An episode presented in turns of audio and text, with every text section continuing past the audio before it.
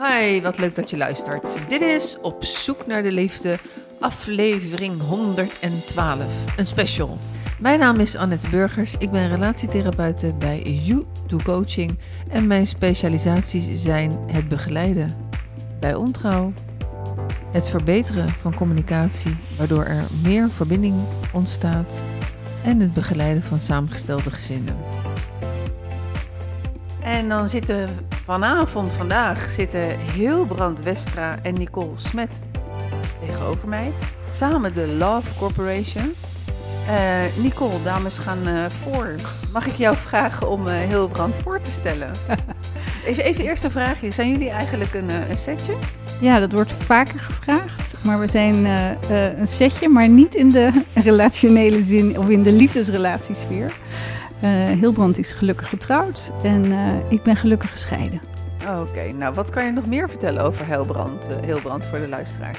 Ja, nou Hilbrand is niet in een paar minuten samen te vatten, maar een poging. Um, misschien is het leuk om te vertellen dat de eerste keer dat ik Hilbrand ontmoette, dat ik dacht, oh my god, hier moet ik wegwezen.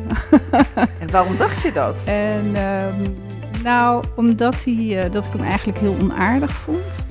En, um, um, maar gelukkig was ik ook wel um, zover dat ik me realiseerde, maar wacht even, juist omdat dit gebeurt, moet ik nog wat langer bij hem uh, rond blijven hangen. Dus toen heb ik nog een cursus bij hem gedaan en uh, nou ja, toen kwam de liefde.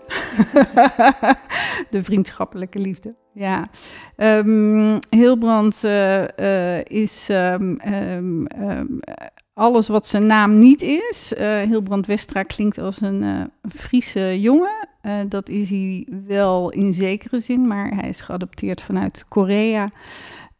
en um, heeft um, de afgelopen twintig jaar, denk ik, zo'n beetje um, ervaring in executive coaching. En heeft zich helemaal verdiept in het systemisch en fenomenologisch werk. Um, daarin is die, vind ik, een van de voorlopers uh, in Nederland en misschien ook wel breder dan dat. Hij heeft een uh, school opgericht, de School voor Systemisch Bewustzijn. En daarin uh, nodigt hij eigenlijk mensen uit, behalve dan zich te verdiepen in het systemisch werk, ook om um, nou ja, naar jezelf te kijken en naar. En met heel veel liefde gaat hij eigenlijk op zoek met je naar ja, hoe staan we nou eigenlijk met z'n allen in het leven? Uh, wat is eigenlijk de diepere laag van het leven? En um, uh, hoe kun je daarin als volwassen mens je verantwoordelijkheid nemen? En uh, um, nou ja, hij doet ongelooflijk veel op het gebied van adoptie, op het gebied van transcultureel systemisch werk. Um, hij onderneemt heel veel initiatieven. Uh, hij doet veel op het gebied van systemisch mannenwerk. Um, en um, ik vind het altijd heel bewonderenswaardig uh, wat hij allemaal in een week gedaan krijgt. Heeft zijn week acht dagen of zo? Nee, vijftien denk ik.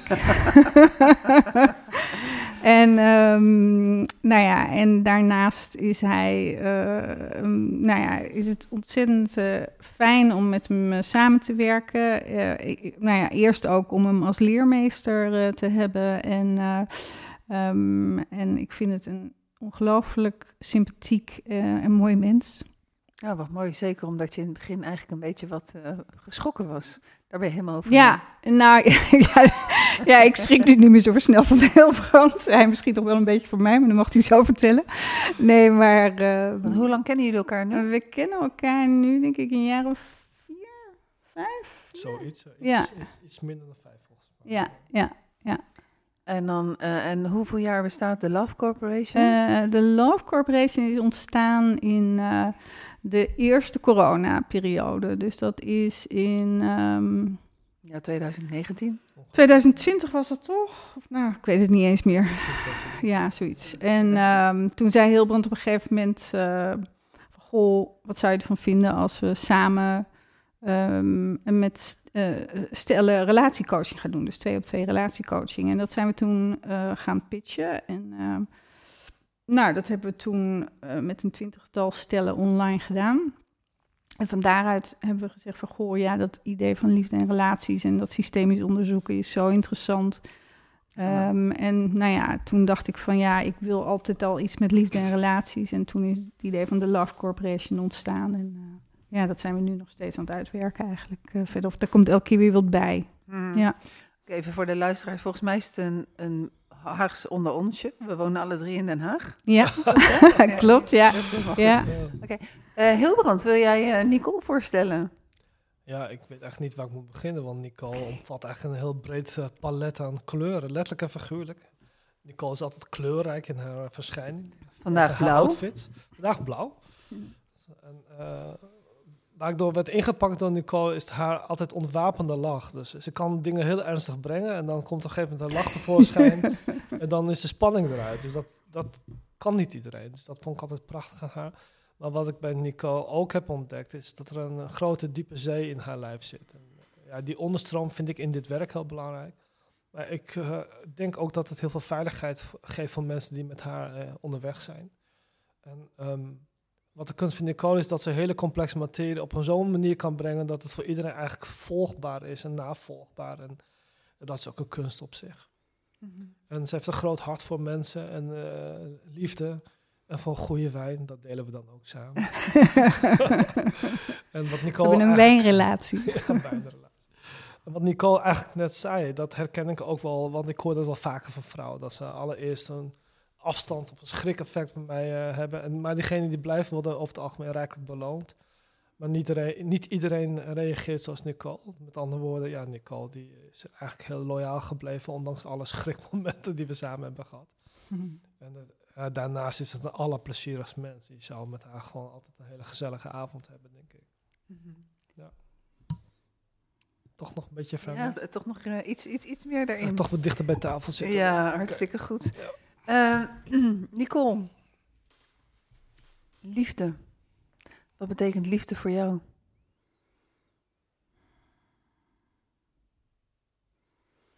Ja, dat is echt zo'n veelomvattende vraag. Het is, je kunt het heel kort antwoorden, of ik kan het heel kort antwoorden van ja, liefde is alles wat er is, of alles wat ertoe doet.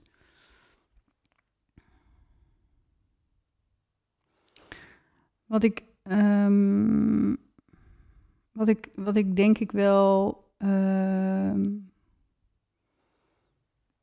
Ja, dus. Uh,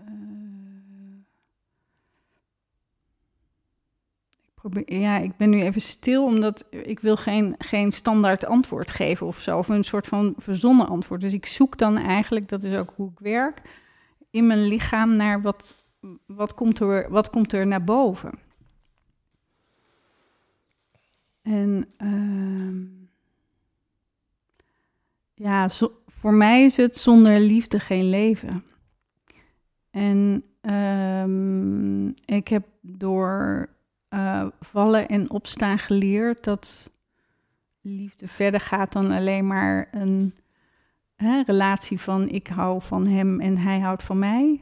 Maar dat dat Uh, ja, dat het zoveel raakt. Het, hè, het woord liefde, de, het, de, de grotere beweging liefde. Uh, dat je weet altijd meteen als er geen liefde in het spel is. en je weet ook wanneer het er wel is.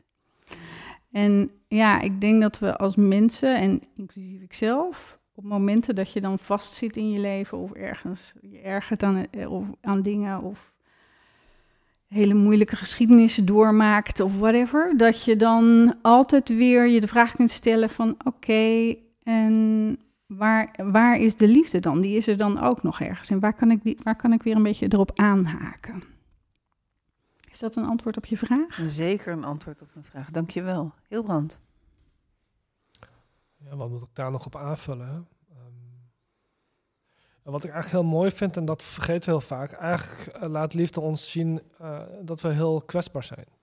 Ja, mooi. Um, dat we dus ook als we echt als mensen lief willen hebben, dat we ook bereid moeten zijn in die kwetsbaarheid te kunnen leven. En dat is iets wat niet iedereen weg, voor iedereen weggelegd lijkt te zijn. Ja. Dus dat is ook een oefening in het leven zelf. Want liefhebben betekent zeker zin kwetsbaar durven zijn. En dat betekent in essentie ook dat je bereid bent om te verliezen. En dat is iets wat we vaak vergeten in liefde en relaties. Hmm. Ik denk dat dat uh, een heel mooi bruggetje is naar, uh, naar de vraag: Wat bepaalt de kwaliteit van de relaties? Ja, ik heb ooit zeg maar een formule ontwikkeld vanuit uh, gedachte hoe kunnen we dat systeem eens voor een deel laten zien. En de formule bestaat eigenlijk uit drie letters.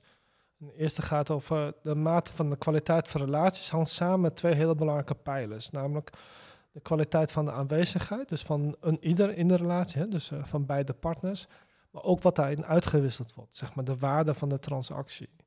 En de, als die niet zeg maar lekker lopen, dat betekent eigenlijk dat als de aanwezigheid verminderd is, maar ook de kwaliteit van de uitwisseling, kun je er donder op zeggen dat de ervaring van de kwaliteit van de relatie daar ook verwant aan is.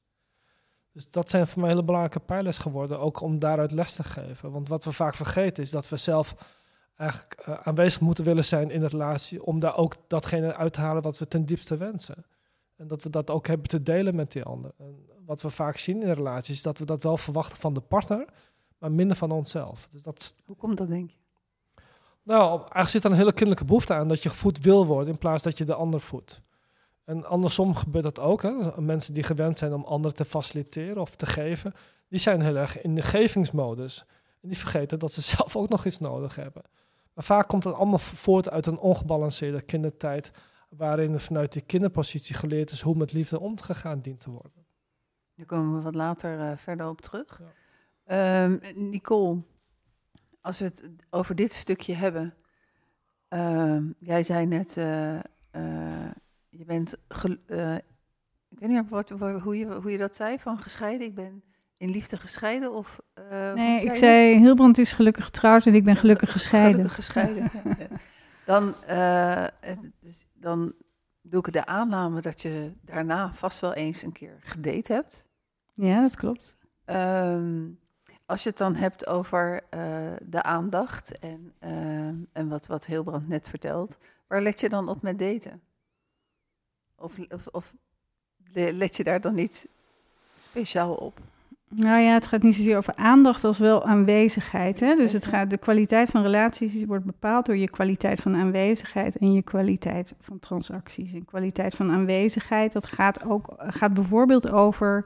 Nou ja, je kent allemaal wel het verhaal dat je in gesprek met iemand bent en dat je denkt, ja, die ander die luistert eigenlijk helemaal niet. Die zit hier, ja, die, dat lichaam het, zit er wel, het, maar het flesje die is, over. precies, die is ergens met zijn gedachten ergens anders. Dus dan heb, hè, dat, dat is een heel praktisch voorbeeld van geen contact he- kunnen maken.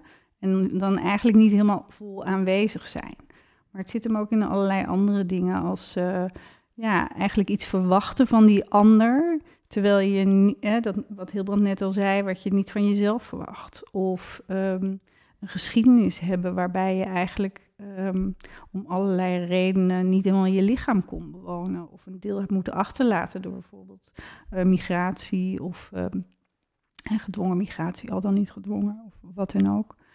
Uh, dus, dus dat onderzoeken van hoe ben ik in mijn lijf aanwezig en ben ik echt aanwezig, wat is eigenlijk mijn kwaliteit van aanwezigheid, dat is een hele interessante uh, en uh, ook soms pijnlijke um, onderzoek, omdat je soms merkt van hé, hey, wacht even, um, wat, is er, wat is er eigenlijk nog, wat ontbreekt er hier eigenlijk? En um, um, ja, jij vroeg me dan naar wat ja, ik... Wat je doet met een eerste date. Wat ik doe met een eerste date? Nou ja, ik zat dat laatst nog in iemand veel. Het is nu alweer een tijdje geleden dat ik gedate heb. Het is voor mij ook goed geweest om een aantal jaren even niet te daten. Um, maar uh, ik heb een tijdje gedaan dat ik dan uh, de... de uh, ik val op mannen... Um, dat ik de betreffende man uitnodigde van oké, okay, als we elkaar dan zien, dan uh, uh, stel ik voor dat we elkaar eerst eventjes een minuut lang aankijken zonder te praten. Nou, als je een date snel wil beëindigen. Liepen ze weg? Nee, dat is overdreven. Ik maak nu een grapje, dat is een beetje flauw. Uh, maar ik merkte dus ook van hoe ingewikkeld dat dan eigenlijk is. en, um, en ook, um, ja, uh, hoe, dat, hoe dat is om, nou ja, wat Hilbrand net ook zegt, van je, om je werkelijk helemaal kwetsbaar op te stellen en open op te stellen. Zo van ja, dit ben ik, met al mijn imperfecties. En, uh, en dat daten vaak toch ook gaat over je beste kant laten zien. En Ja, en dat dan je minder goede kanten meteen laten zien. Hè? Dus ook te laten zien van ja, hier ben ik niet imperfect in. Dat dat gewoon heel lastig is eigenlijk. Ja. Alain de Botton, hè, een van de oprichters van de School of Life, heeft ook in een van zijn eh, presentaties, is overigens terug te vinden op YouTube, zegt hij eigenlijk wat mensen zouden moeten doen als ze gaan daten, is een crazy list maken. Van, this is my crazy list, this is how I am crazy, now it's your turn. Ja. Dat je eigenlijk uitwisselt met begin, nou, dit zijn mijn imperfecties, welke zijn de jou? Als je die van elkaar vanaf het begin kunt accepteren als een realiteit, dan is daar een basis om verder te ontwikkelen. We doen vaak niet. We doen een lijstje wat er prachtig uitziet, een mooie omlijsting eromheen. En daar hoop je dat die ander op ingaat. Maar we durven eigenlijk nooit dat lijstje aan te geven. Nou, dit is mijn crazy list. Let me see yours. Ja, ik moet heel eerlijk zeggen dat uh, toen ik in, nou, ergens in juni uh, begon met daten. Uh, en de date had met degene met wie ik nog steeds, nu noem het niet meer daten, maar nu noem het een relatie. Toen begon hij zijn verhaal aan het strand van Noordwijk over het feit dat hij ja, aan het reïntegreren was. Dat hij er even vanaf had gelegen van, van het werk. En dat dat kwam door een aantal omstandigheden. Drie jaar keihard werken, het niet verwerken van het overlijden van zijn moeder, een relatie die beëindigd was. dus hij deed dat. Mm -hmm. En ik dacht wel even, oh, wat gaan we nu krijgen? Mm. Maar nou, het eerste kopje koffie was gedronken, het tweede kopje koffie was. En toen vroeg hij aan mij, en jij, wat, wat, wat, wat, wat zijn jouw ongemakken? Dus heb ik ook een aantal dingen verteld. En inderdaad zit je dan wel ineens op een diepere laag. Ja. ja. Op een diepere laag van, oh, nou, als, als, als, als dit, als we hier goed over kunnen praten en vind ik dit erg, uh, vind ik dit niet erg, hoe, wat voel ik hierbij uh, en wat voel ik verder. Ja, mooi. dus nou ja, heel toevallig mm. hebben we dat dan gedaan en dat, dat heeft wel zijn vruchten afgeworpen. Want, want we zijn nog steeds uh, uh, aan het daten op onze manier dan uh, tussen Nieuwegein en Den Haag. Maar dat gaat dus inderdaad ook over de kwaliteit van aanwezigheid. Hè? Dus je durft er te zijn bij iemand met al je kwetsbare kanten. Niet, ook de niet leuke kanten. Want als je eigenlijk alleen maar laat zien wat er zo fantastisch aan je is. En het is natuurlijk ook helemaal prima om dat de eerste date te laten zien. Hè? Want dat is ook een soort van natuurlijk wat we doen.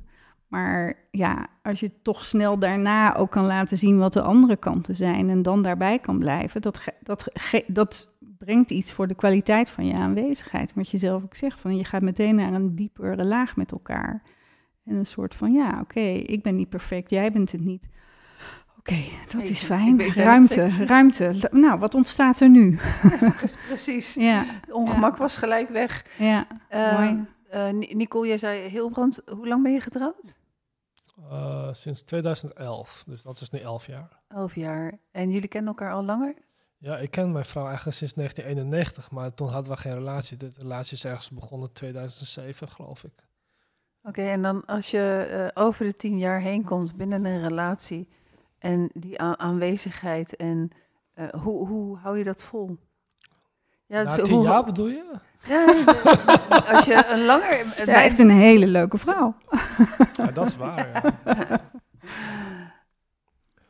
Nou, hoe, hoe, hou je, hoe hou je die kwaliteit uh, binnen de relatie goed genoeg? Nou, ik blijf terugvallen op zeg maar, de basis van kwetsbaarheid. Dus dat je bereid bent om die kwetsbaarheid met elkaar te delen. En ook op onderzoek uit wil naar van wat zit daar dan nog meer. En niet over de kwetsbaarheid, maar wat heb je nog meer als je de kwetsbaarheid voorbij bent is er dan nog iets van kwaliteit aanwezig. Dus wij verdiepen ons elk jaar echt op onze manier. Dit jaar heeft mijn vrouw besloten om eh, voor het eerst keer in haar leven vrouwenwerk te doen. Nou, dat had ik drie jaar geleden haar niet moeten vragen. Dus ik heb het dat ook niet gevraagd. Maar ze is op eigen overweging is erop uitgegaan om te ontdekken, nou, wat heb ik daar nog in te leren? Ja, dat zijn dingen waar je elkaar door, zeg maar, raakt op de een of andere manier. Ik doe al jarenlang mannenwerk. Ik heb dat daarvoor ook voor mezelf gedaan natuurlijk. En, we hebben het over, ja, we hebben het hier eigenlijk gewoon thuis over met z'n tweeën. Niet elke dag natuurlijk, maar wel als we op vakantie zijn en even tijd voor elkaar hebben, dan komen dit soort thema's uh, echt wel voorbij. En dan leer je ook weer van elkaar. Ja, ik wil het niet leren noemen. Het is meer van, kun je echt daadwerkelijk innerlijk luisteren als er iets gedeeld wordt, ook als het verbaal. Maar ja, het, raakt ook pijnpunten bij elkaar. Hè? Iedereen leeft met een historie en dan komt volgens mij daar ze ook wel op. Maar kun je daarmee leven? Want een van de voorbeelden wat voor mij even spannend was, ik had er helemaal niet bij stilgestaan. Nog niet zo lang geleden was er een, een boekpresentatie wat uh, uitgekomen was. En de schrijfster was een adoptiemoeder die uh, in Sneek haar boeken zeg maar, lanceerde. En die had mij gevraagd, je erbij zijn? Want ja, jij maakt deel uit van mijn historie en van mijn dochter die er niet meer is. Maar plotseling kwam mijn voormalige vriendin uit die periode, kwam de, ook de zaal binnen. En die is ook geadopteerd, een Koreaanse. Die kwam naast ons zitten. Oké, okay, nu wordt het spannend. En toen zei mijn vrouw al later, dat was zeker. En toen zei ze direct achteraan, volgens mij was je een beetje, zenuwachtig. Ik zei, een beetje wel, ja. toen zei ze, ja, maar je hoeft er toch geen zorgen over maken. Want als ik daar nu nog zorgen over zou moeten maken, dan zou onze relatie niet zo veilig zijn. Nou, dat zijn toch prachtige dingen die je met elkaar ontdekt. Ja, en dat zegt ook iets over de kwaliteit. Kun je blijven als het spannend wordt? Dat gaat ook over dat soort dingen. Zeker, en, maar wat maakte het voor jou spannend? Nou, omdat ik haar eigenlijk sindsdien nooit meer gezien had. Dus uh, we hebben elkaar wel gecontacteerd destijds. Uh, ook omdat we gezamenlijk een vriendin hadden verloren die door suicide om het leven was gekomen. Dat was een hele heftige periode. Maar je voelde dat, dat die, die, uh, die oude relatie die dan nog zeg maar, destijds heel belangrijk voor ons beiden was, dat die ergens op een bepaalde manier natuurlijk nog steeds in de lucht hing. En ik was even bang dat mijn vrouw misschien daar, nu kan ik er zo over praten, toen had ik er niet over nagedacht. Ik voelde alleen van, oh, wat gebeurt er nu? Mm -hmm. Nu dacht ik, ja, wat zal mijn vrouw ervan vinden? Maar die was er heel kalm over, gelukkig. Ja, dat is mooi. Um, jullie hebben allebei uh, geen romantische kijk op de liefde. Hoe kom je daarbij? Dat, dat, heeft staat op de website, heeft... Hilbrand. dat gaat over dat we niet geloven in de roze wolkliefde. Hè? Dus dat gaat over, nou ja, waar we het eigenlijk nu al even over hebben. Over uh, de, de, ja, de kinderlijke wensen, de, vanuit vrouwen gezien de ridder op het witte paard. Uh, die dan... Inmiddels voor ons de, de ridder op het schimmelpaard, hè? Ja, nou ja, ik ben niet van plan te daten met Sinterklaas, maar... maar dat je dus, um, uh, ja, dat dat eigenlijk ook een kinderlijke droom is. Hè? Dat je in zekere zin van je partner verwacht dat hij eigenlijk alles is en... Uh, uh, alles brengt en alles goed maakt wat er in je leven is gebeurd. En, en, en dat niet even een paar weken doet, maar eigenlijk de rest van je leven. En dat is gewoon onmogelijk. Dus in die zin is, zeggen we geen romantische kijk op de liefde. En dat is de hele romantische stroming over de liefde. Dat, ja, dat die in zekere zin ook iets kapot heeft gemaakt hè, in, in onze verwachtingen van uh, liefde en relaties. En uh, terwijl op het moment dat je daar bereid bent aan voorbij te gaan, je juist ook juist de diepere lagen bereikt waar je zo naar verlangt. En ook als je bereid bent um, hè, verantwoordelijkheid te nemen voor je eigen kwetsuren en tegelijkertijd ook wel die durft te delen met je partner, dat je, dat je daarin een verrijking van je liefde en je relaties ervaart.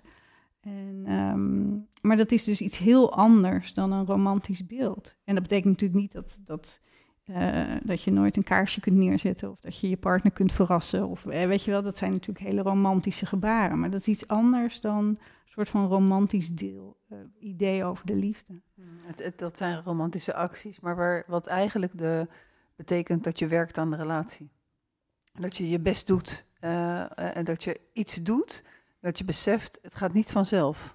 Ja, en, en ik merk dat ik dan ook, ik weet niet hoe dat met jou zit, heel brand, maar dat ik ook een beetje buikpijn krijg als je dat zegt. Hè? Dat werken aan een relatie, hè? Dat, dat, dat, dat heeft ook weer iets in zich van, oh ja, het moet een bepaald doel hebben, we moeten een bepaald soort vorm bereiken met elkaar.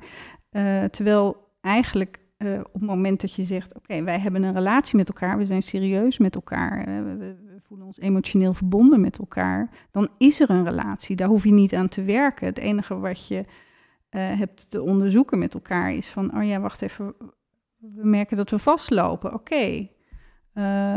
waar ligt dat nou aan? Wat doe ik daarin? Wat doe jij daarin? En daarover kunnen praten. Maar je hoeft niet te. Ja, dat werken aan de relatie, dat heeft ook iets ja, daar word ik ook een, ik weet niet, heel veel mensen aan. Hoe zit jij daarin? Uh, je zult niet verbaasd staan dat ik jouw opmerking volledig onderschrijf. Ik denk ook dat het werk aan de relatie ook een modern idee is, vooral, voornamelijk in een Calvinistische uh, omgeving. Dus je, je, ik hoor dat in Denemarken, Duitsland, Noorwegen, Zweden, maar ik hoor het eigenlijk nooit in Frankrijk en Italië. Dus ik denk dat het ook een cultureel facet wat meegekomen is met het Calvinisme in Nederland. Ja, Ja, en- ore et labore, bid en werkt. Met andere woorden, je moet ook werken voor je relatie. Anders is het niet waard. De vraag is, waar hebben we het dan eigenlijk in essentie over? Ja, en, en dat is interessant. Waar hebben we het dan over? En als jij zegt communiceren, dan is dat zeker wat ik bedoel. Ehm, En Ik niet zie- communiceren is ook een kunst. En toch te kunnen Mm. communiceren. Ja. dat kan als het werkt, hè? Maar waar, eh, als ik koppels, en ik, ik, zie daar behoorlijk, ik zie behoorlijk veel koppels eh, na ontrouw, waarbij ze besluiten om daar ben ik dus wat anders in. toch... Het is vaak geen ontrouw. Het is een beweging wat voortkomt uit die relatie zelf. Dus dan is de vraag, is het werkelijk ontrouw? Ja, dan ga je dan over, over woorden hebben. Maar in, in ieder geval wat we, waar we in, denk ik, het, het- wat we zel, hetzelfde bedoelen, is eh, dat de een of de ander eh, een ander pad heeft gekozen. eh, omdat bepaalde dingen eh, met elkaar in ieder geval niet meer goed besproken zijn. Nee, maar jij weet even goed als ik, als je zoveel koppels ziet, en wij zien ook relatief veel koppels, en ik zie zelf heel veel mannen ook, hè, is dat het daar vaak niet eens over gaat. Want heel veel mensen kunnen hier nauwelijks of niet goed over spreken. Dus hoe dan te spreken als je niet eens weet waar te starten of waar te eindigen? Dus laten we eerst maar leren, als we het al willen. Nederlands is heel verbaal, en dat merk ik nu ook weer. Ik merk dat ik in mijn hoofd schiet. Hè. We moeten in Nederland alles besproken kunnen hebben. En ik vaar er wel bij dat er momenten zijn dat we het juist hier niet over hebben in verbaliteit, maar juist in non-verbaliteit. Hoe je het went of verkeerd, ik merk dat ik kwam, ik had zei het net te- tegen eh, Nicole, ik kom net uit Londen. En het eerste wat me opviel toen ik weer voet op Nederlandse bodem zette, is dat ik in mijn hoofd schoot.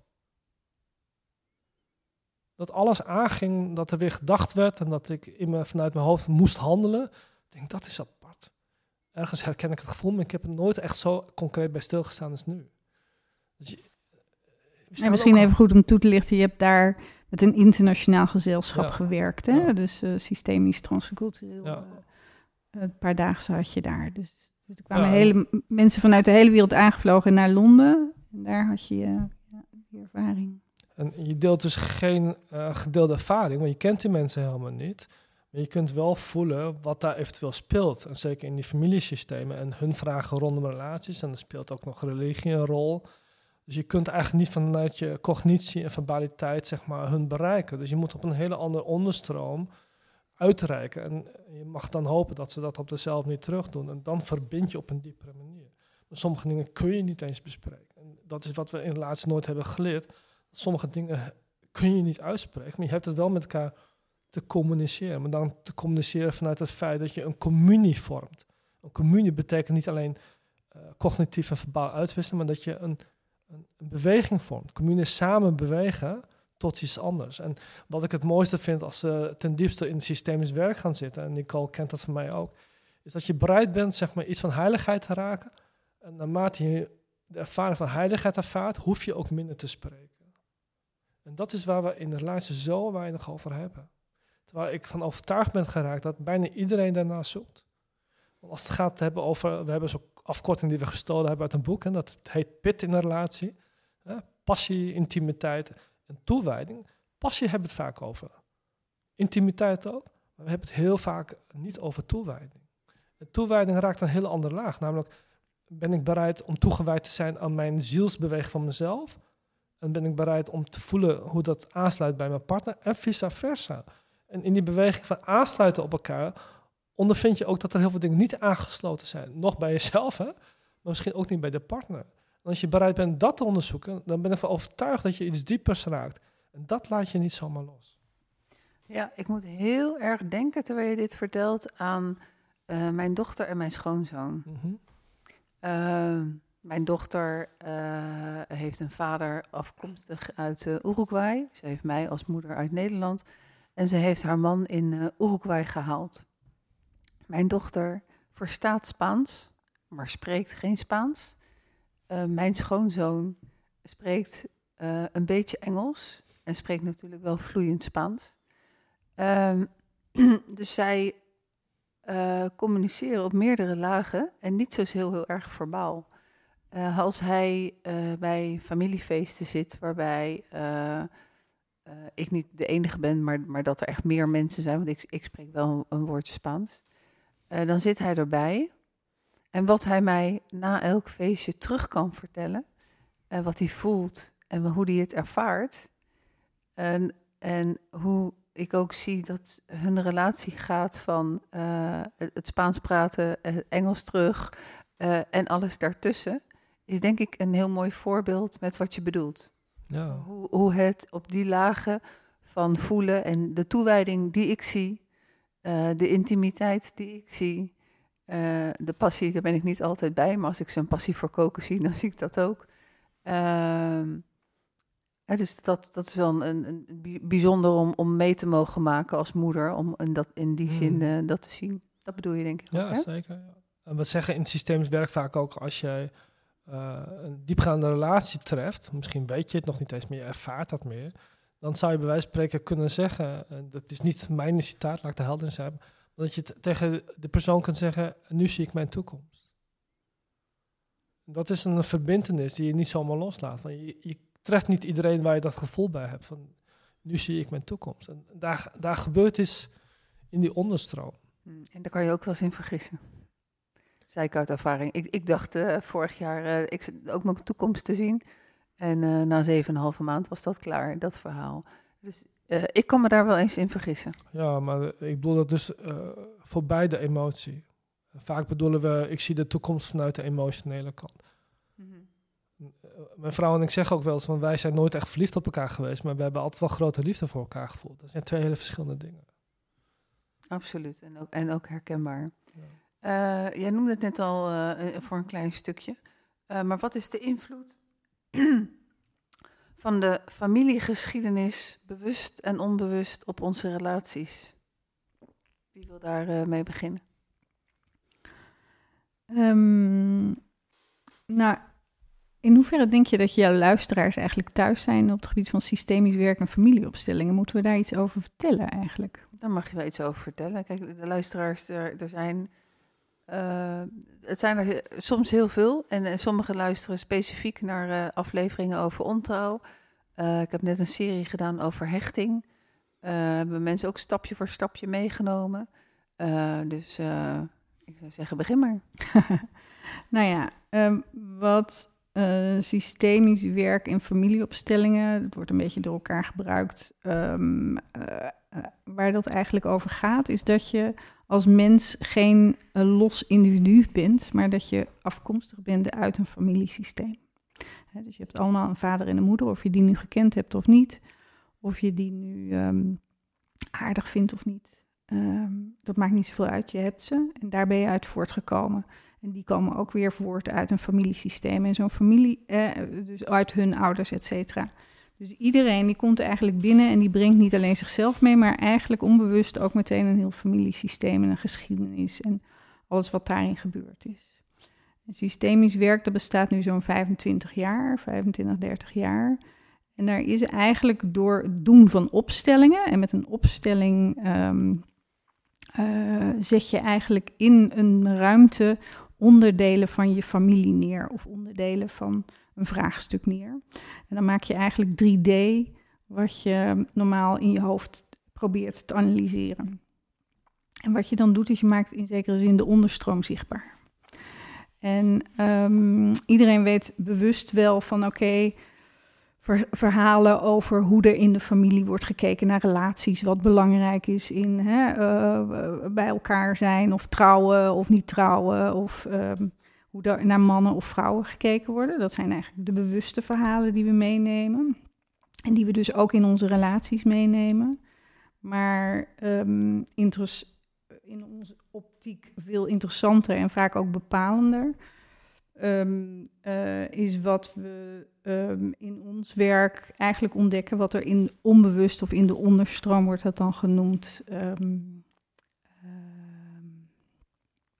ook meegenomen Ehm, dus ehm, geschiedenissen over, ehm, eh, nou ja, in alle, dat, dat, eh, laat ik het zeggen, heel dichtbij kan dat gaan bijvoorbeeld over als jij als eh, man of vrouw jouw ouders nog steeds afwijst, dan verwacht je eigenlijk vaak onbewust iets heel veel van die partner.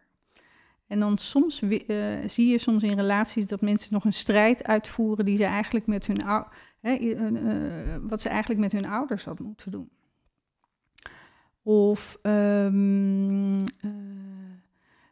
het kan ook gaan over eerdere liefdes.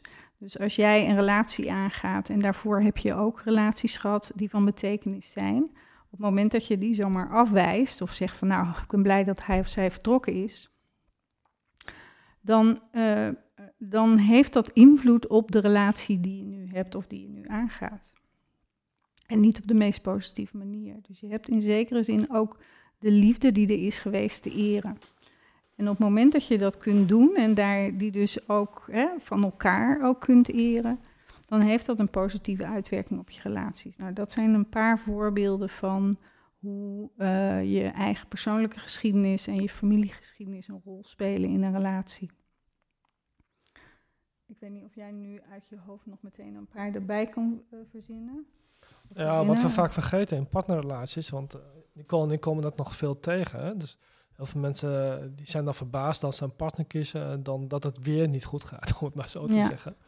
En dan vraag ik wel eens, en dat wordt bijna een standaard uh, vraag, van hoeveel procent ben je zelf aanwezig geweest in die relatie? Dan zie je vaak uh, wenkbrauw opgaan van, hmm, dat is een interessante vraag. En heel veel mensen zijn vaak heel eerlijk en die zeggen soms ook ja, heel weinig. Ik zeg, maar dan is het toch niet verbaasd dat je een partner kiest die ook heel weinig aanwezig is, ook al is hij fysiek aanwezig.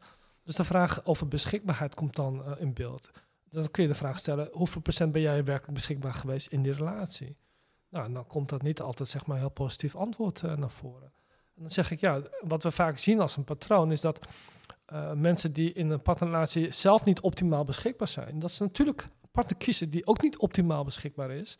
Maar dat er dan een projectie plaatsvindt, dat die partner het plotseling gedaan heeft omdat hij of zij niet beschikbaar is. Ik zei, maar wat er eigenlijk gebeurt is dat er een patroonherhaling plaatsvindt. Want hoe zou het zijn als een partner zegt, ik ben hier optimaal beschikbaar. En die dan tegen jou zegt, ben jij optimaal beschikbaar? En dan zeggen sommige mensen ook wel tegen mij en tegen Nicole, ja, dat zou ik niet prettig vinden. dat is een interessant antwoord.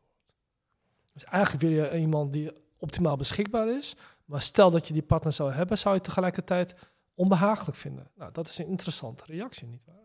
Zeker weten, zeker. En dan, hoe gaat het gesprek verder? Ja, dat hangt natuurlijk van de context en de geschiedenis van de personen af. Maar uh, eigenlijk deze vraag is al heel veelomvattend, want mensen gaan erover nadenken. Soms is het ook zo dat mensen dan denken, oh, maar misschien wil ik ook niet een partner die helemaal beschikbaar is. Of ik moet iets doen aan mijn beschikbaarheid. En dat gaat dus dan weer opnieuw over kwaliteit van aanwezigheid. Ja. Wil ik wel kwalitatief in die relatie aanwezig zijn? Nou, ik kan je vertellen, veel mensen willen helemaal niet kwalitatief in de relatie aanwezig zijn. Want dan komt ook de kwetsbaarheid om de hoek kijken. Ja, en de schaduwkanten. En de schaduwkanten. Ja. De minder leuke kanten, maar ook ja. misschien de verstopte kanten die je eigenlijk altijd voor jezelf verborgen hebt kunnen houden. Maar dat het lastig is als andere mensen het ook zouden zien. Nou, enzovoort, enzovoort, enzovoort. Het valt niet mee, hè? Nee, nee. Nee, ik, ik heb altijd... Uh, uh, mijn langste relatie heeft 13 jaar geduurd. Ik ben dan kind van gescheiden ouders. Mijn opa en oma zijn gescheiden. Mijn overgrootoma is, uh, was de concubine van, van een meneer. Dus er zitten heel veel mm. scheidingen in de familie. Dus daarin wilde ik zeker wel wat doen ten aanzien van mijn kinderen. Maar het, het valt om de dode dood niet mee.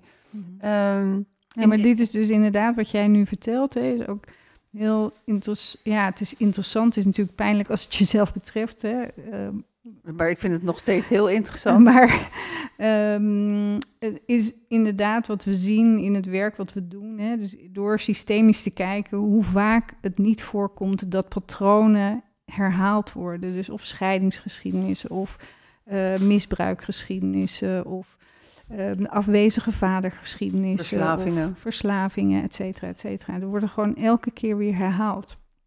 Niet altijd op de één op één methode, maar er is altijd wel weer een manier waarop dat terugkomt of dat dat zich vertaalt. En um, nou ja, dat is dus ook wat ik zo waardoor ik zo gegrepen ben, ook door het werk wat we doen. Doordat je dus met volle uh, openheid en eerbied en kwetsbaarheid kijkt naar: oké, dit heeft plaatsgevonden. En vaak weet je het verhaal niet eens, maar dat hoeft ook helemaal niet, want anders hè, maak je je hoofd weer een verhaal van. Maar dat je echt gewoon kijkt naar de rauwe geschiedenis of de rauwe, het rauwe pijn of de rauwe eh, gat in iemands leven feitelijk. En juist door daarin, daarbij te blijven, dat daarin ook een heling kan plaatsvinden. En dat iemand dus eh, ehm, een soort van beweging kan maken vanuit een soort van kinderlijke wens, die hij dan vervolgens op een liefdespartner projecteert. Te, om te zetten naar, oké, ik, eh, ik zorg voor dat deel in mij en ik neem zelf die verantwoordelijkheid en ik ben zelf aanwezig met al die ups en downs en eh, alle kanten die ik heb, en inclusief mijn kwetsuren. En zo ga ik met jou, wil ik graag met jou een relatie aan. Oeh, dat is eng. Dat is hartstikke eng. Dat is heel eng. Ja, Zeker. ja. Eh, Hilbrand, ehm, in, in de tijd van nu met oorlog en met jouw specialisatie, specialiteit van adoptie en het, het verhuizen van continenten. Kan je daar iets over vertellen in, in dit verhaal van eh, familiegeschiedenissen? Ja, als ik het moet plaatsen in, in de context van, eh, van partnerrelaties, is dat een heel belangrijk facet. Want we zien gewoon, en dat is heel pijnlijk om te moeten realiseren, mensen die dan met name geforceerde migratie als achtergrond hebben, zijn eigenlijk slachtoffer van een systeem die eigenlijk ervoor zal zorgen, ook al zouden ze het niet zelf voor kiezen, om een gefragmenteerde relatie met zichzelf te hebben. Dat Wat bedoel je daarmee? Ja? nou ja, op het moment dat je migreert, fragmenteer je in zekere zin al. Maar als je geforceerd migreert, fragmenteer je meer. Dus dat betekent al die subdelen van jou, of die persoonlijkheden die aan bod komen, gaan nog meer van elkaar vandaan. Dus je hebt een minder gebonden zelf. Dus je kunt jezelf misschien niet helemaal presenteren zoals je volledig jezelf zou willen presenteren in de wereld. Dat gaat dus ook over kwaliteit van aanwezigheid. Dus wat we vaak zien, ook met geadopteerden of mensen met een vluchtelingenstatus, ik noem maar even een type van geforceerde migratie, is dat ze zo in overleving zijn. En de energie die nodig is om te overleven, is natuurlijk niet beschikbaar in een partnerrelatie. Dus als je een partnerrelatie aangaat, betekent dat er maar een, fractie beschikbaar is voor die partnerrelatie. Met alle gevolgen van dien. En bij geadopteerden speelt er nog iets apart. Ze hebben natuurlijk ook de relatie te bedienen van hun adoptieouders. Dus ze hebben dus het overleving hebben ze te bedienen. Van, kan ik hier leven en blijven? Dat is natuurlijk een heel eh, essentieel vraagstuk voor veel geadopteerden. Kan ik en mag ik blijven? Dan gaat alle eh, alarmknoppen gaan aan voor veel geadopteerden. Zeker als het om partnerrelaties gaat. Dan hebben ze ook nog hun adoptieouders te bedienen, die eigenlijk reageren in veel gevallen op het feit als je mij niet pleziert, dan is daar de deur. En heel veel mensen horen dat liever niet, maar we kennen heel veel voorbeelden van adoptieouders die dat letterlijk tegen hun geadopteerde kinderen hebben gezegd. Je kunt je voorstellen wat voor overlevingsinstinct dan plotseling opnieuw in beweging komt. Als dat zeg maar gecontinueerd wordt en ze stappen dan in een partnerrelatie, ja, dat is eh, vaak bijna niet te doen. Dus eh, voor veel geadopteerden zou traumawerk of lichaamstraumawerk of systemisch traumawerk een absolute aanrader zijn. In de taal vind ik het altijd zo mooi als je dan zegt, weet je wel, iemand is wel hier, maar het hart is nog ergens anders.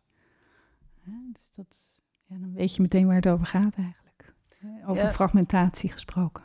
Jazeker, ik heb een keer een, een, iemand vanuit de Spaanse Sahara ontmoet. Eh, en dat was absoluut waar. Hij was hier om te overleven, maar eh, hij had zo'n ongelofelijke heimwee naar de Spaanse Sahara.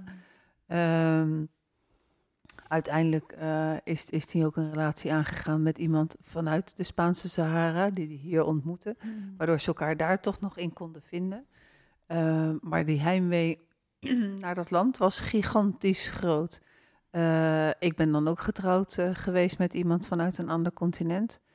Ehm, heeft, ehm, was politiek vluchteling vanuit, eh, vanuit Uruguay, heeft daar in de gevangenis gezeten. Is wel vrijgelaten, is op een gegeven moment wel gevlucht via Brazilië en vanuit Amnesty International geholpen om naar Nederland te komen. Ehm, maar hij had een bewuste keuze gemaakt om hier te blijven.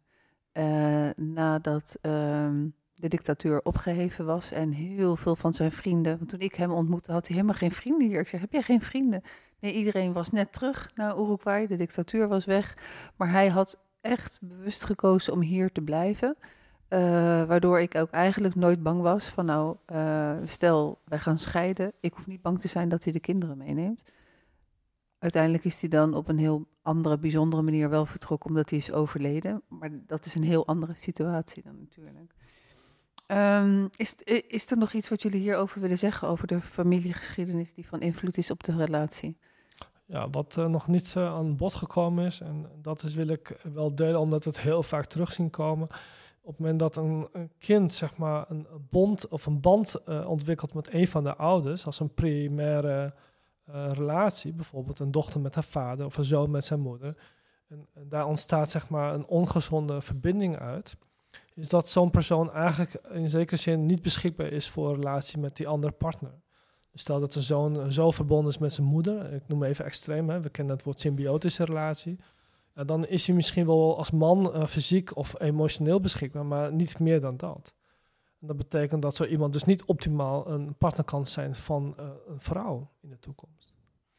Ja, en, en dat en vice versa ook, hè? dus dochters en vaders zien we het ook terug. Ja. Zeker, en dan helemaal na scheidingen. Ja, vooral na scheidingen. Als, je dan, uh, als ze dan eigenlijk gebruikt worden als, uh, als, als de partner die er niet meer is, hè, ja. de parentificatie. Ja. Uh, dan kom je gelijk weer in een, in een hele andere. Ja, klopt. Dat, dat, de ontwikkeling van het kind daarbij ook eigenlijk als, als kind uh, ontzettend belast wordt, om het zomaar uit te drukken. Ja. Dan hebben we aan de lastkant, hè. ik heb het nu met name ook over de liefdeskant. Kinderen kunnen heel erg van een of beide ouders houden. Dat ze zichzelf de opdracht hebben gegeven, deze liefde is zo belangrijk, daar kan niemand tussen komen. Uh, in die zin zijn ze natuurlijk niet beschikbaar voor een partner. Nee.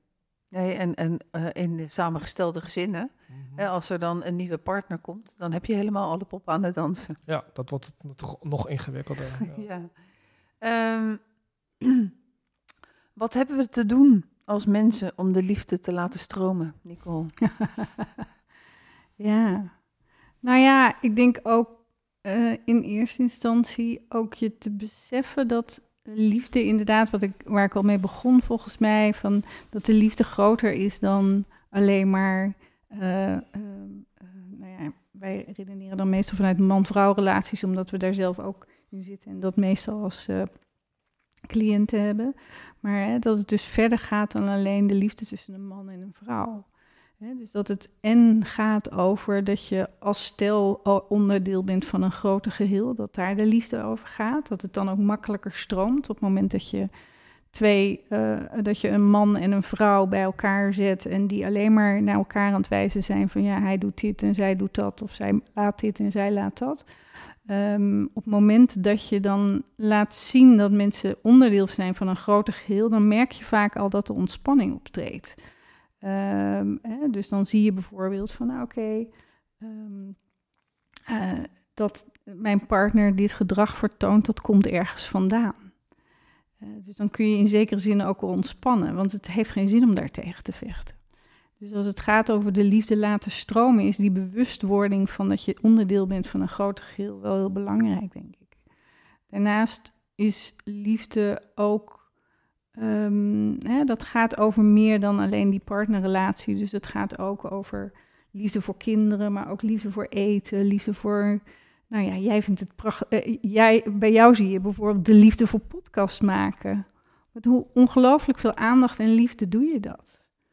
Dat is, nou ja, dat is ook, hè, ook een vorm van liefde. En juist het niet kunnen benoemen, ook het eigenlijk elke keer weten wanneer het er is en wanneer het ontbreekt, maar het ook niet willen grijpen of het willen vormen, dat maakt dat de liefde er ook de hele tijd kan zijn en kan stromen. En op het moment dat we er een soort van vorm in willen geven, van ja, het is alleen maar liefde als het X, Y of Z is, dan verdwijnt het. en um, nou ja, dus dat is even zo wat me dan zo te binnen schiet als het gaat over wat doe je om de liefde te laten stromen. Dus ook eigenlijk een beetje bereid zijn om uit te zoomen en erop te vertrouwen dat, dat het er is.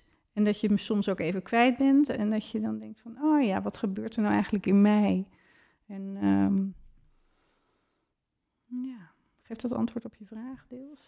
Ja, zeker. Um, en uh, heel brandvol zometeen ook alsjeblieft nog even aan ik heb zelf wel, naar aanleiding van een post van een, uh, van een collega op LinkedIn, die had een keer een post gedaan van nou, uh, um, laat nou eens de vraag met je meelopen van doe ik de dingen of wat zou ik doen als ik zou, uh, als, als ik zou handelen vanuit liefde of handel ik vanuit angst? Oh ja.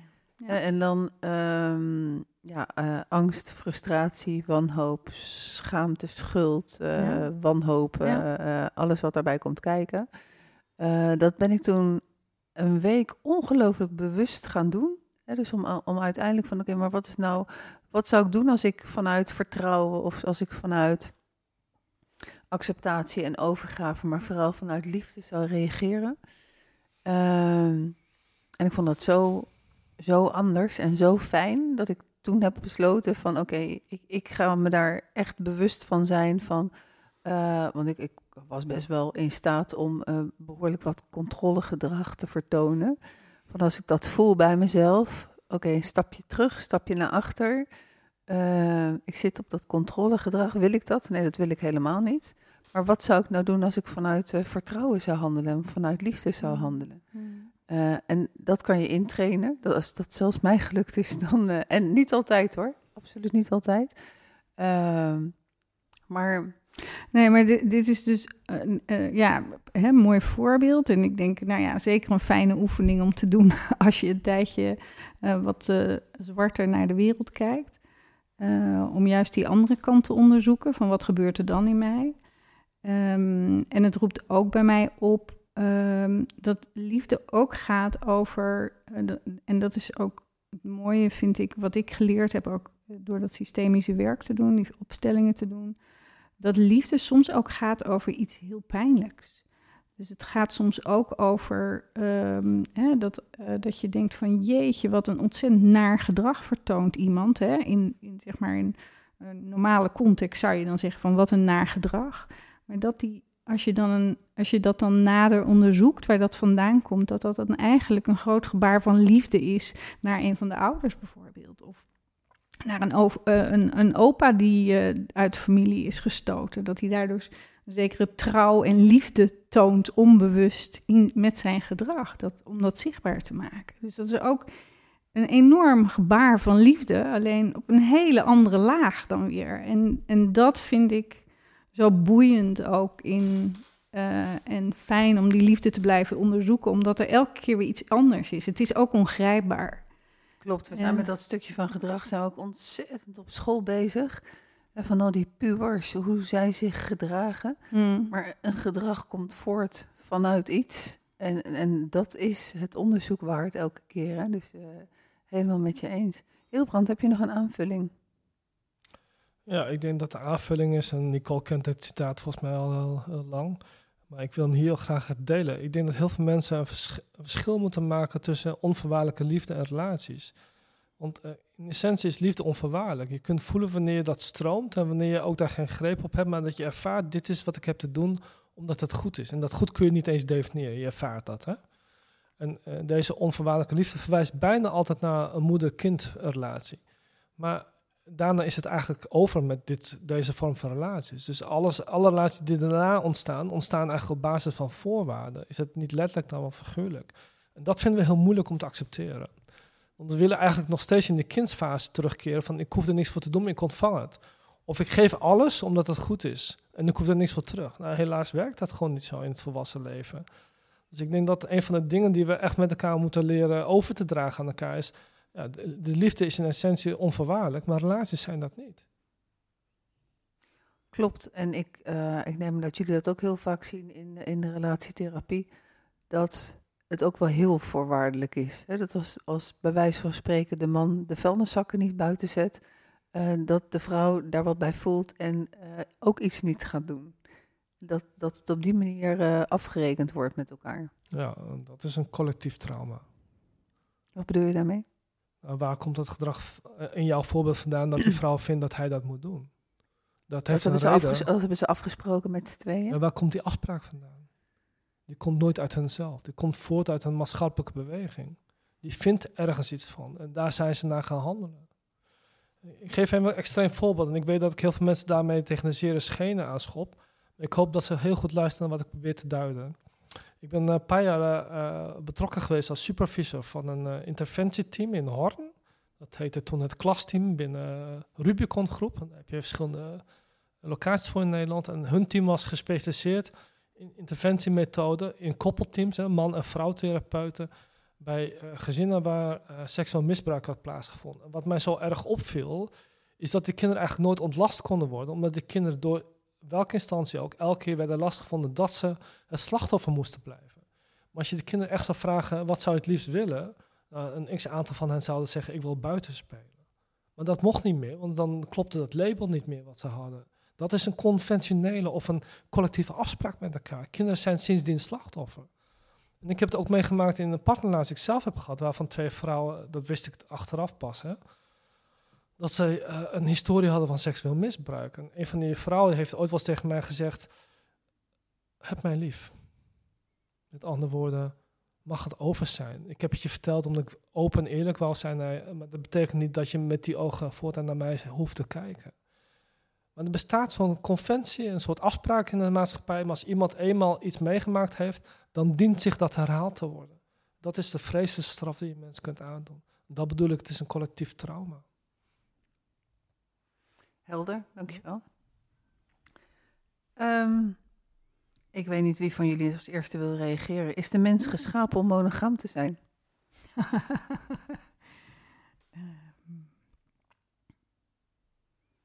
Sommige mensen misschien.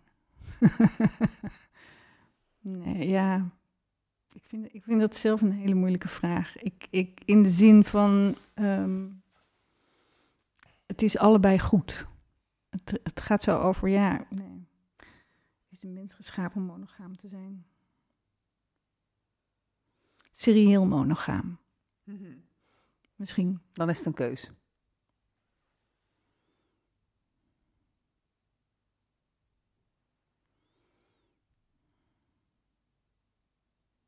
Vanwaar de vraag? Waarom is de vraag belangrijk? Dat, dat komt er bij me op. Ik, ik merk dat het, dat het me weinig doet, de vraag. Dus ik, ik ga dan een antwoord verzinnen. Uh, zo van, ja, wat vind ik er eigenlijk van? Oh ja, ik moet een antwoord geven. Maar ik denk, ja, waar, waarom is het een belangrijke vraag voor jou? Voor mij is het helemaal geen belangrijke vraag. In die zin, ik vind het... Ik vind het uh, de vraag is mij twee avonden geleden gesteld. Oké. Okay. Uh, dus ik dacht van, ik vind het een leuke om mee te nemen. Oh ja. Uh, mijn antwoord was uh, dat het er voor mij niet toe doet of ja. we monogaam, of we geschapen zijn om monogaam te zijn, ja of nee. Maar dat het voor mij ertoe doet dat je jezelf kan zijn in een relatie en dat je daar wel eerlijk over bent. dus als ik afspreek ehm, met mijn partner, we hebben een monogame relatie, dan wil ik me daar zeer zeker aan houden. Uh, in het verleden heb ik die afspraken wel gemaakt, maar heb ik me daar niet aan gehouden. En daar zeg ik nu van, van nou, als ik me daar niet aan wil houden, moet ik ook die afspraak niet maken. En dus het maakt mij helemaal niet uit of we uh, geschapen zijn voor monogamie, ja of nee. Mm. Het maakt me wel uit in die zin uh, dat ik afspraken wil maken waar ik voor sta. En dat ik sta voor wat ik zeg. Hmm. Ja, maar dan gaat het dus inderdaad over iets anders. Dus de, de, ja, dus de vraag die roept dan bij mij op inderdaad zo van... stel je de vraag om een soort van gerust te stellen worden... dat het niet zo is of zo, hè? Nee. Zo dat, nee, niet zozeer jij, maar hè, degene die jou dan de vraag inbracht. En ja... Um, ik denk de geschiedenis toont aan dat we... dat de meeste mensen... Uh, in ieder geval op zijn minst serieel, serieel monogaam uh, prefereren. Zijn, ja. ja. of, is, of zijn, hè? dat dat... Ja, maar goed, ik, ik zeg dit nou en ik denk, ja, is dit nou zo? Um, ik denk dat, dat, of wat het wel met me oproepen ook is van, hè, wat jij ook net zegt... Uh, eh, over eerlijkheid en over afspraken die je dan in een relatie maakt. Um, uh, het monogaam zijn in een relatie en daar, hè, dus daarbij blijven, dat dat gewoon heel veel van je vraagt. En dat je dat. Uh, en dat je dat de diepte, de kwaliteit van de relatie er gebaat bij is. Dat je dat. Ja, dus dan komen we ook op dat kwetsbare stuk waar we het eerder over gehad over gehad hebben, dat je, dat, dat je daardoor bij durft te blijven. En dat je kunt voelen van, goh, hè, ik ben nu met jou, maar ik zie daar iemand die ik wel heel erg leuk vind. En die roept bij mij op, hey, hoe kan dat dat ik dat ook heb, die gevoelens? En ik moet nu denken aan een buurman. Mijn buurman die is dus per definitie niet monogaam. Die kwam ik vanmiddag toevallig tegen. En die vertelde over dat hij heeft een vriendin en hij heeft ook nog een andere vriendin. En dat weet zijn vriendin waarmee hij samenwoont. En dan heeft hij op donderdag gaat hij naar haar toe, naar zijn oude vriendin. En zij heeft dan af en toe ook een, een, een, een date. En ze zijn niet jaloers en ze kunnen dat allebei goed van elkaar hebben. Maar ze zeggen van ja, ja, zegt hij tegen mij. Ja, Nicole, het is toch ook het is toch ook wel ingewikkeld. Het is toch ook wel knap van ons hoe we dit elke keer weer doen met elkaar. en dan denk ik, ja, dit is ja, ja prachtig. Zij, zij zoeken het zo uit. Mhm. Ja, helemaal eens. Ja. Ja. Ja. Heel brand? Nou, ik zat een beetje op, op- de, de beweging van Nicole van waarom is deze vraag eigenlijk zo relevant? En, eh, volgens mij heeft het vooral een gewetenslaag van is het goed of slecht? Mm. Ja. En ik heb het idee, ik, het is niet aan mij om iets goed of slecht te vinden. Mm. Dus dat vind ik heel belangrijk om te delen. Want we zijn erg opgevoed, het is of goed of het is slecht. En meestal vinden we het slecht.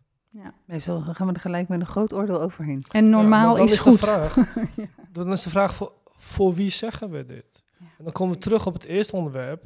Wat nu als we ontrouw zijn aan het collectief? Door bijvoorbeeld te zeggen, het ligt niet aan mij, het is aan hen.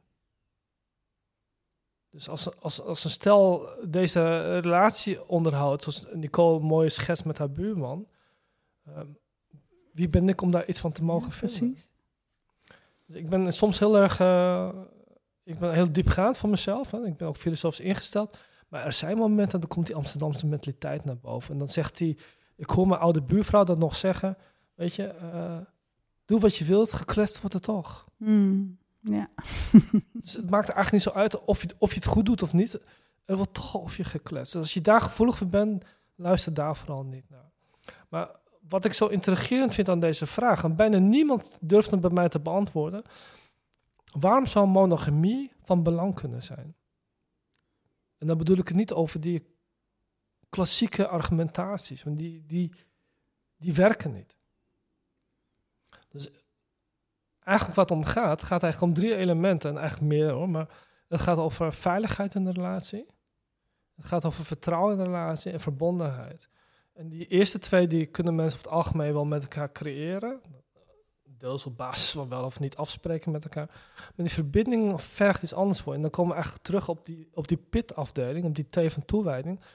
Ik ben erachter gekomen als het gaat om die seksuele, want dan hebben we het eigenlijk niet echt letterlijk noemen, als het gaat om die seksuele trouw, is dat die seksuele trouw eigenlijk uiteindelijk dient om toegewijd te zijn aan iets groters. Beide toegewijd zijn aan iets groters dan jezelf of je relatie aan zich.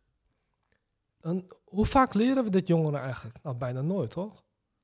En hoe vaak kunnen we het zelf beamen dat als het om trouw gaat, dat het niet gaat om seksuele trouw, maar dat het dient te zijn voor iets wat wij, eh, Nicole en ik dan zeg maar, met elkaar makkelijk kunnen delen, omdat we ook in die zin eh, in hetzelfde werkveld zitten. Het gaat ergens over heiligheid. Maar dan wordt het ingewikkeld, want wat is heiligheid? En ik ben van mening, op het moment dat mensen dat kunnen bevroeden, is dat het onderwerp van trouw of ontrouw, daarom begon ik daar net ook over, helemaal niet ter zake is. Mm. Want ik vind het heel ingewikkeld als mensen zeggen, maar ik vind dat mijn partner, vaak zijn dat overigens vrouwen, dat bedoel ik niet verkeerd, hè, maar het heeft een reden, dat vrouwen eigenlijk die monogamie vereisen. En die is biologisch natuurlijk logisch, want vroeger was er geen sociale verzekeringswetgeving. En we zien het terug, ook in het kader van adoptie, dat de meeste moeders die alleen komen te staan, zonder kostwinning, dat het letterlijk levensbedreigend zou kunnen zijn. Dus daar is historisch wel een argumentatie voor terug te vinden. Maar tegenwoordig in de moderne westerse samenleving geldt het argument bijna niet meer. Althans niet financieel, voor aantal natuurlijk wel. Dus waar gaat het dan uiteindelijk over? Nou, dan gaat het over emotionele veiligheid. Maar dan gaat het eigenlijk over, ben je volwassen geworden in je relatie? Dat kun je nog, ook nog, zeg maar, bijschaven, bijtrainen. Wat we niet kunnen bijschaven, bijtrainen, omdat dat iets vergt ten diepste van de persoon zelf. In hoeverre kun je een ervaring delen wat die diepe bodem van heiligheid raakt? En ik ben van overtuigd geraakt, omdat mijn persoonlijke ervaring is, het hele verhaal, dat hele verhaal van rondom seksueel trouw, is eigenlijk niet relevant. Ja, misschien wel als je daar echt eh, zwaar aan tilt. Maar het gaat erom dat je kunt ervaren als je met elkaar heilige grond betreedt, als man en vrouw, dat er zoiets is, dit is zo uniek. Er is geen haar in mijn hoofd die dan denkt om jou te verlaten. En dat is niet omdat we cognitief daar hoofd, maar dat je iets ervaart, dit is zo bijzonder wat wij hebben. Daar kan niet over gesproken worden, maar je bent ook niet in staat om te zeggen dat ruil ik in voor iets anders. Ik denk dat is iets van het durven ervaren om je over te geven is groter dan jezelf. En dat is iets wat we in de westerse samenleving volledig hebben verleerd. Het gaat niet om jou, het gaat om iets anders. Dus elke relatie werkt naar iets groters toe. Ja, heel veel mensen zeggen, wat is dit voor onzin? Ik zeg, nou, maar dan maakt het toch niet uit of jij of jouw vrouw of uh, een andere vrouw of een ander pad op nahouden. Want het is dan toch alleen maar materie, nietwaar? En dan schrikken heel veel mensen, want ze voelen ergens dat het over iets anders gaat dan die lichamelijke materie. En daarom vind ik die hele focus op seksualiteit niet zo interessant. Want dat is eigenlijk het argument om niet verder te durven kijken. Het gaat niet om die seksualiteit. En daar blijf je wel op haken. Alsof je, dat is het in, in, interessant fenomeen. Als je zegt, ik wil dat jij monogaam bent, hè, stel dat ik dat tegen mijn partner zeg. Daarmee zeg ik eigenlijk, ik wil exclusiviteit van je lichaam. Dat lijkt me heel iets gevaarlijks. Want eigenlijk maak je iemand anders zeg maar, een seksuele slaaf voor jou. En zo is dat niet bedoeld, hè? dat begrijp ik wel. Maar je kunt van iemand anders toch niet die lichamelijke exclusiviteit eisen? Als je het vrijwillig geeft, is het anders. Hè? Maar vereisen vind ik, oh, dan gaan we, begeven ons echt op glad ijs. Maar historisch is het te begrijpen, laat ik daar helder in zijn. Maar als je echt diepgaand een relatie aan wil gaan, ja, jongens, laten we voorbij de seksualiteit gaan.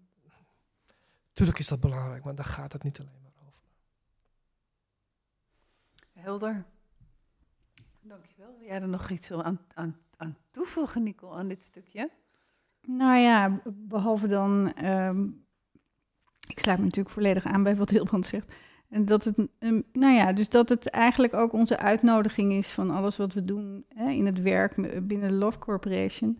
Dat we dat met mensen onderzoeken en dat zichtbaar proberen te maken. En daar mensen mee kennis laten maken. En dat vraagt dus iets anders van mensen. En dan en dan zijn inderdaad een heleboel vragen zijn, uh, die we normaal gewend zijn geraakt om te stellen aan elkaar. Of hè, van dit is een goede relatie. Die vallen dan weg. Want dan voelen mensen, wacht even, dit gaat over iets anders. Ja.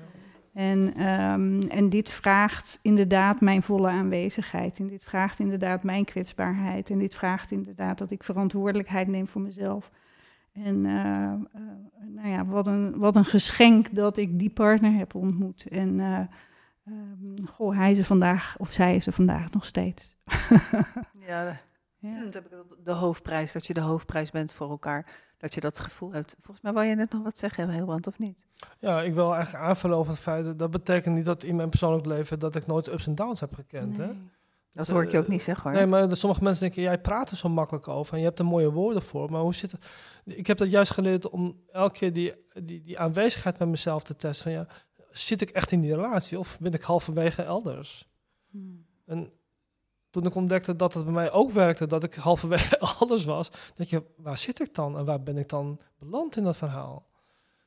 En dan merk je ook, ja, tuurlijk ben ik niet aanwezig voor mijn partner. Wel in de huidige huwelijk, maar dat heeft ook heel veel jaren geduurd. Want we hebben echt momenten gekund, gekend dat we alle twee dachten, ja, dit gaat zo verder niet. Maar elkaar ook die ruimte laten, laten we dan een time-out nemen, kijken hoe dat uitwerkt. Uh, zeker als je alle twee kinderen wilt en je kunt geen kinderen krijgen, wat in ons geval een, uh, een dingetje is. En dan spelen dan nog financiën, want ik besloot om mijn loon, uh, of mijn salarisbetrekkende baan te, los te laten en zelfstandig ondernemer te worden. Mijn vrouw is een jurist en juristen zijn vaak voor de zekerheid. Hè? Nou, dat zijn dingen die in de relatie ook een rol gaan spelen. Maar dat je elkaar wel vasthoudt, maar tegelijkertijd ruimte geeft om dat te onderzoeken. En als we noodzakelijkerwijs ons elkaar moeten loslaten, dan is die ruimte er ook. En dat je dan toch beslist, nou nee, liever niet, want we willen toch liever baken zijn. Ja, dat zijn gewoon gigastappen in een partnerrelatie. Maar het had ook heel anders kunnen lopen.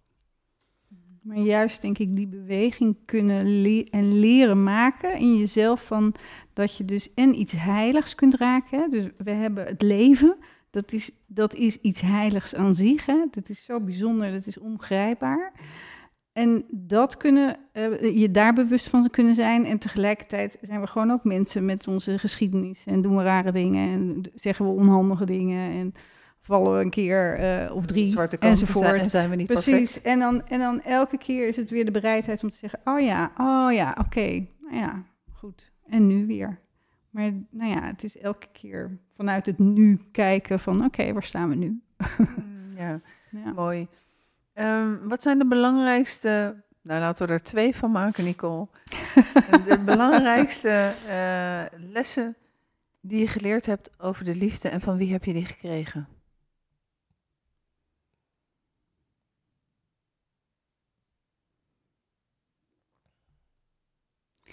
Nou, ik denk dat.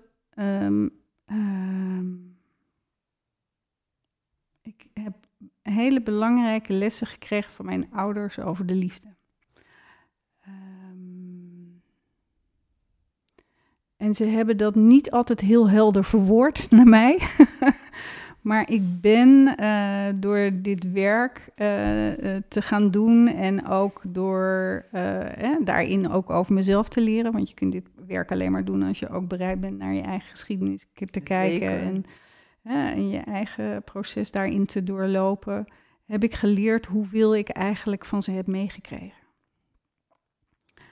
Ehm, dus zij zijn belangrijke leermeesters. En, en er is niet echt één ding eh, eh, wat ik dan ehm, eh, van ze geleerd heb. Behalve terwijl ik het nu zeg, is dat misschien wel ehm, dat, er, dat je altijd elke dag opnieuw kunt beginnen.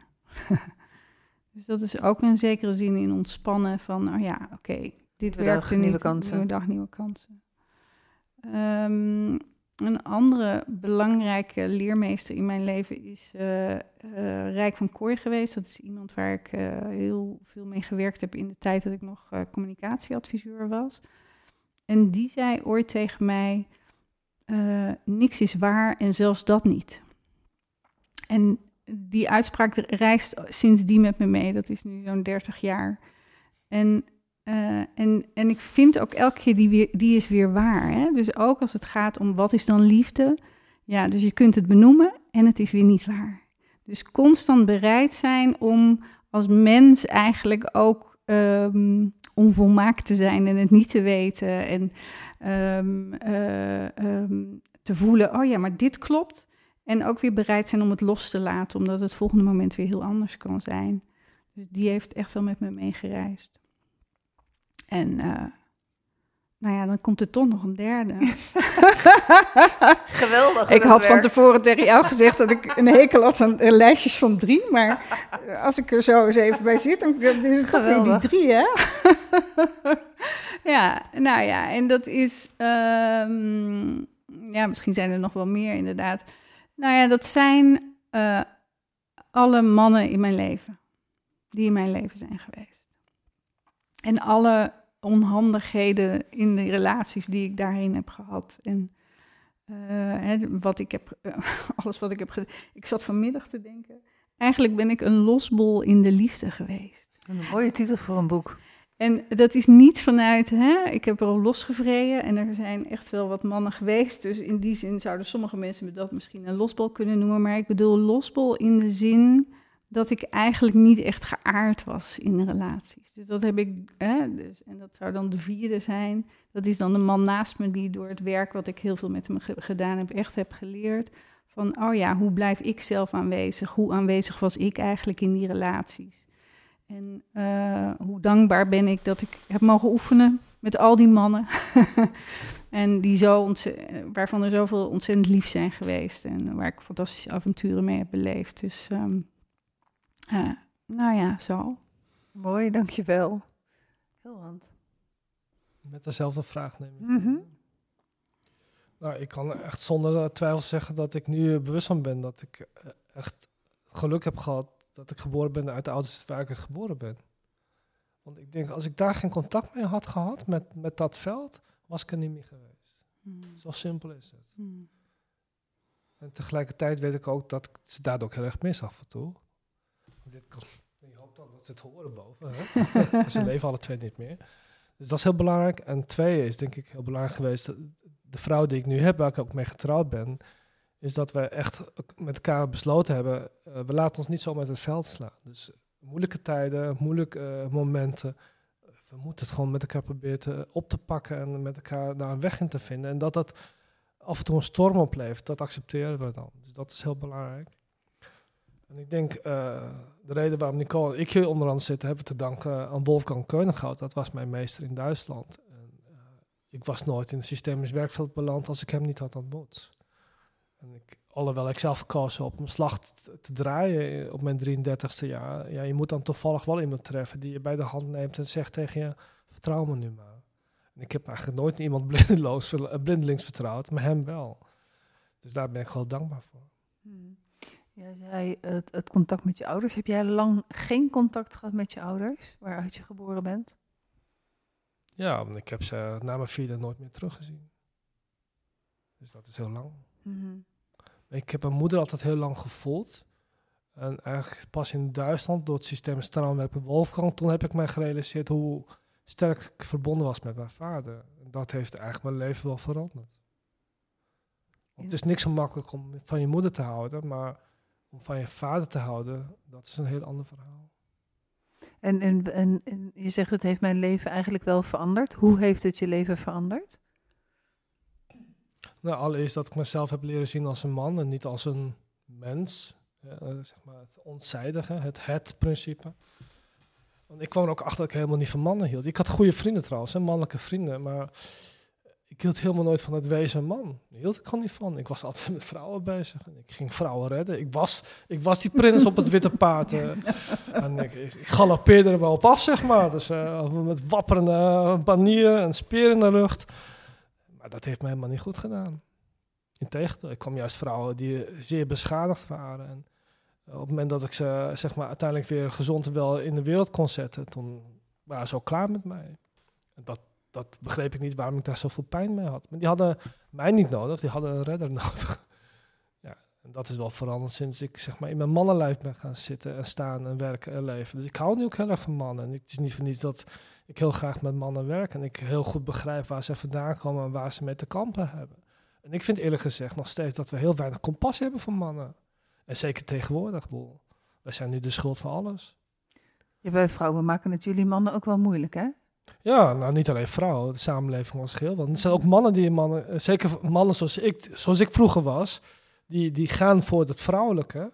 Ja, die vinden wat ik nu vertel natuurlijk vreselijk. Die zeggen, tegen me zeggen, heel brand, maar die tijd hebben we toch gehad? Ik zeg, nee, die tijd begint nu pas. Dus ik kom heel veel mannen tegen die eh, op jullie hand heel goed gezind zouden zijn. Dat ben ik trouwens ook, hè. Maar wel vanuit een mannelijke perspectief. Niet meer als een man die graag bij vrouwen is. Ik kom heel veel mannen tegen, vooral in Nederland, die heel graag bij vrouwen zijn, maar bijna niet bij mannen willen zijn. Dat is heel pijnlijk voor de samenleving.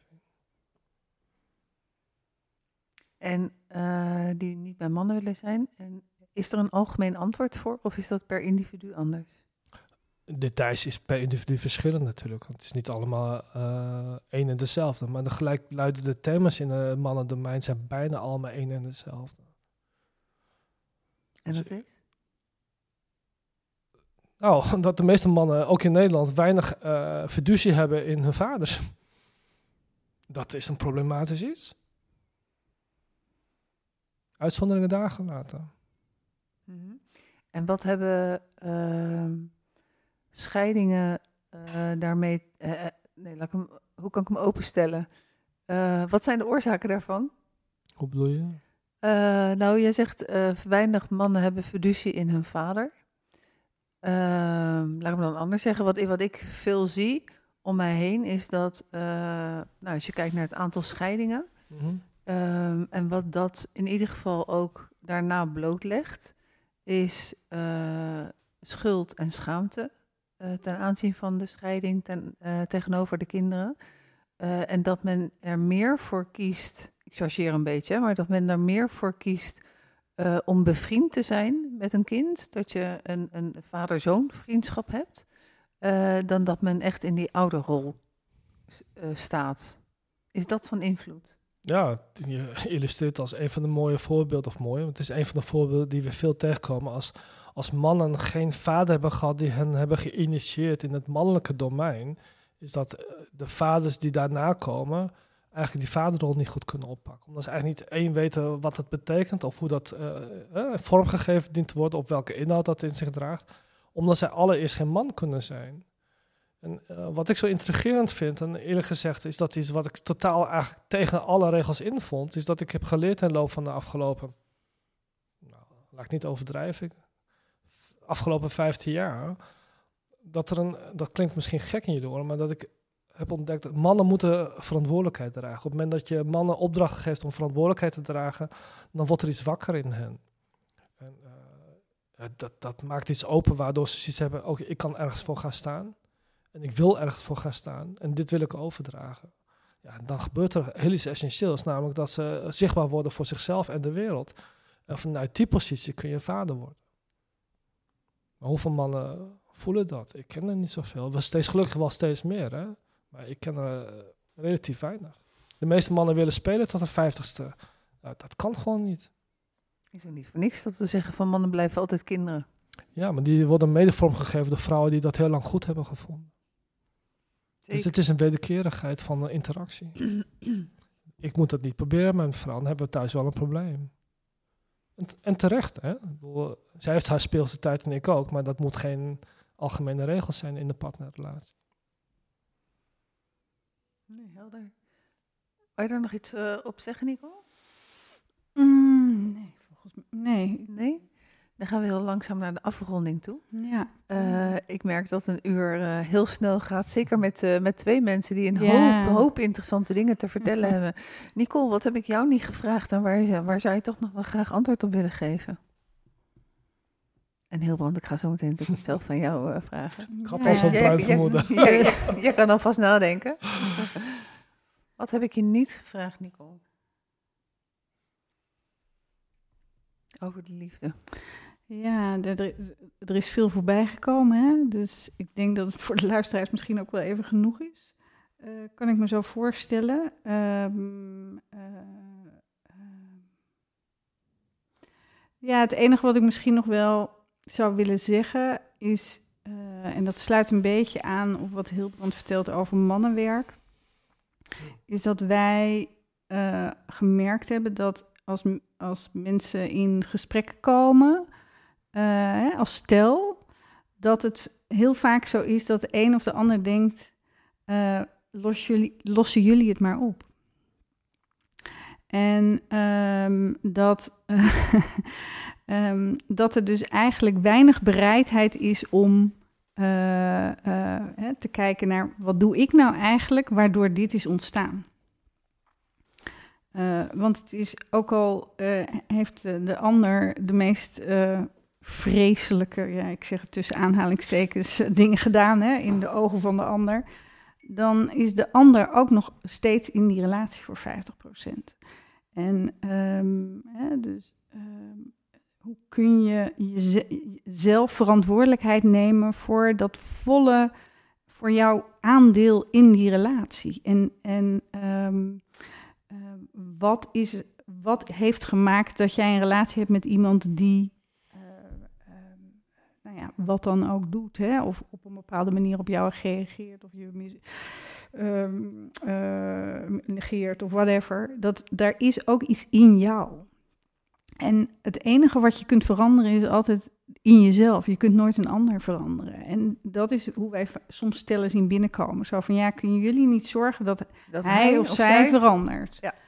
En, en zo werkt hij niet. Dus dat besef van, uh, op het moment dat je bereid bent het besef te hebben van, wacht even, maar ik ben degene die hier uh, iets te doen heeft, alleen ik weet even niet wat, dat is het beste begin. Want dan kun je gaan zoeken. En waarom het aanhaakt voor mij op het mannen- en vrouwenwerk, is omdat dat gaat ook vaak over, ja maar wacht even, wie ben ik nu als man en wie ben ik nou als vrouw en wat neem ik uit van die geschiedenis mee, die relatie. En, uh, en wat we daarin zien dus inderdaad, is dat mannen nog werk te doen hebben met mannen. En dat ook beter kunnen doen in een mannengroep. En dat vrouwen dat beter kunnen doen in een vrouwengroep. Dus door hè, want als het gaat over waar we het gesprek mee begonnen, over die kwaliteit van aanwezigheid in relaties, dan gaat het ook in, kun jij in je lichaam aanwezig zijn? En dat is een mannen- of een vrouwenlichaam, tenminste in de meeste gevallen. Laten we de uitzonderingen eventjes eh, parkeren met liefde. Maar daar gaat het dan over. Dus hoe kun je daarin, uh, hoe, hoe, voel je je daarin? En wat betekent dat eigenlijk, dat vrouw zijn en die verantwoordelijkheid nemen als vrouw en je het onderscheid kunnen maken van uh, in hè, ons vrouwengeval dat kleine meisje in mij wat nog van alles verlangt en die, en die volwassen vrouw die je dan vandaag bent. En dat is wat we, um, nou ja, wat wij allebei zien ook dat daar mooie bewegingen in mogelijk zijn. Dat mannen die mannenwerk doen en die dan als eerste in een relatie komen, die dan vervolgens zeggen van oké tegen vrouw, oké ga jij maar dan het vrouwenwerk bij, bij Nicole doen. Of inderdaad andersom, als die vrouwen eerst beginnen, die zeggen die vrouwen van nou, uh, jullie, jij moet eens naar Hilbrand, want uh, jij moet mannenwerk gaan doen, want dit is heel belangrijk. Want nu ben ik, me, heb ik mijn vrouwelijke stuk ontdekt, dus dat vraag ik dan ook van jou, dat jij dat ook als man doet en vice versa. Dus um, nou ja, dat is een leuk uh, om eens op te broeden, denk ik. Oké, okay, dankjewel. Hilbrand nou ben ik de vraag kwijt. Wat was de vraag? Ik was ja, zo... de, de, vraag was, die was Heb heel, je nog heel, een, een vraag open. niet gesteld? Oh, oh heb ik niet gesteld. Ja, vast heel veel. Nu moet ik niet te plekken nadenken. Oh, ik had, jezelf, ik had je meer tijd gegeven om de eerste Ja, vraag ik was, aan zo, ik was zo in Nicole haar verhaal opgegaan dat ik even... ik, ik, ik dacht eerlijk gezegd, wat heeft Nicole een fijne stem om naar te luisteren. Dus dat dacht ik klopt, meteen. heb ik ook ja. wel Nou, bedacht, dankjewel, ja. schat. Ja, dus toen dacht ik, ik vloeide in haar stem, zeg maar. Laat ik het zo zeggen. Ja, dus vandaar dat ik afgeleid, sorry. Ja, niet gevraagd wat... Final wel- words, Hilbrand. Nou, misschien wil ik hier afsluiten omdat het ook eh, voor de afronding gaat. En afronding heeft te maken dat dingen afgesloten worden. Hè? En een van de onderwerpen die we heel lastig vinden in partnerrelaties en liefde... is dat er een moment komt dat dingen eindig zijn. Dus ik vind het heel belangrijk dat we met elkaar ook leren... het onderwerp eindigheid onder ogen te komen. Ik vind de uitspraak van Dr. Colin Parks heel mooi. Hij wordt vaak niet eh, genoemd omdat de meeste mensen hem kennen als de Queen Elizabeth eh, quote. De mate waarin wij verdriet en pijn lijden, vertelt eigenlijk bij afscheid ook iets over de wijze en hoe diep we de ander geliefd hebben, zeg maar. Dus dat lijkt me een mooi eindcitaat. Nicole en Hilbrand, dankjewel Ja, jij bedankt. aan alles wat jullie gedeeld hebben. En eh, ja, een heel eh, groot dankjewel. Voor de luisteraar ook bedankt voor het luisteren. En eh, over twee weken is er weer een aflevering van Op zoek naar de liefde. Dankjewel voor het luisteren.